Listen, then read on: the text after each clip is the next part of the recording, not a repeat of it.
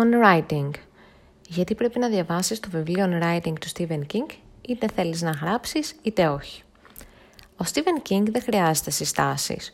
Ω ένας από τους πιο πολυγραφότατους συγγραφείς της γενιάς μας και εκείνος που σύστησε τον κόσμο των thriller στο ευρύ κοινό, έχει πολλά να πει, όχι μόνο για την τέχνη της συγγραφής, αλλά και για την ίδια τη ζωή.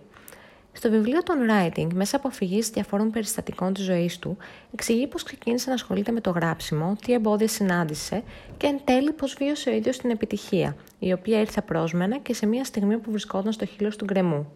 Το βιβλίο του Κάρι, το οποίο ξεκίνησε ως μια τυχαία συνάρτηση ασύνδετων ιδεών, ήταν η πρώτη του μεγάλη εμπορική επιτυχία και μια, στη... μια ιστορία που θα είχε μείνει στη μέση χωρίς την υποστήριξη της γυναίκας του, στην οποία αποδίδει πολλά εύσημα. Οι άνθρωποι που έχουμε δίπλα μας, φαίνεται να λέει ο Στίβεν Κίνγκ, καθορίζουν σημαντικά την πορεία που θα ακολουθήσουμε. Ποια όνειρα θα κυνηγήσουμε, πώς θα διαχειριστούμε την αποτυχία και αν θα τα παρατήσουμε πριν καν ξεκινήσουμε σοβαρά. Μερικές φορές αρκεί ένας άνθρωπος για να συνεχίσει να προσπαθείς. Αρκεί μία μόνο κουβέντα, η οποία θα σου δώσει το κίνητρο να προχωρήσεις. Και αν δεν τη βρίσκεις από κάπου αλλού, ίσως πρέπει να τη δημιουργήσεις μόνος σου.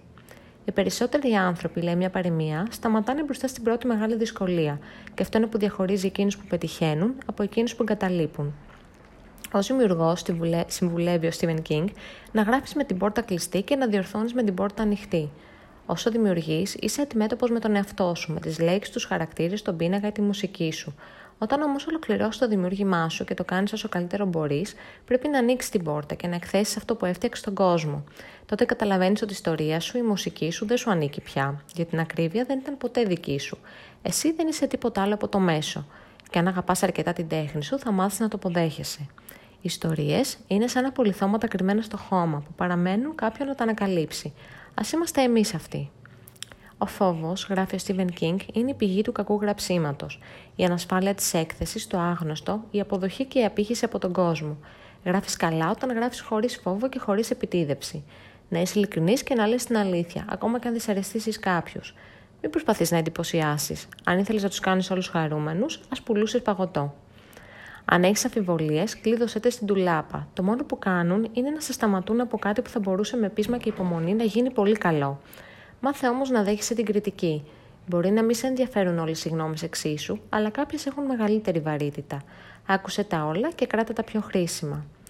Η πιο δύσκολη στιγμή είναι ακριβώς πριν ξεκινήσεις. Είναι ένας μακρύς δρόμος που δεν ξέρεις πού θα καταλήξει. Ένα ταξίδι με άγνωστο προορισμό. Αυτό είναι όμως που το κάνει τόσο μαγικό. Writing is about getting up, getting well and getting over. Getting happy. Εσύ δεν θέλεις να είσαι χαρούμενος; Αν έχεις διαβάσει το βιβλίο περί συγγραφής του Stephen King, μπες στο littlehopeflags.com και άφησέ μου το σχολείο σου.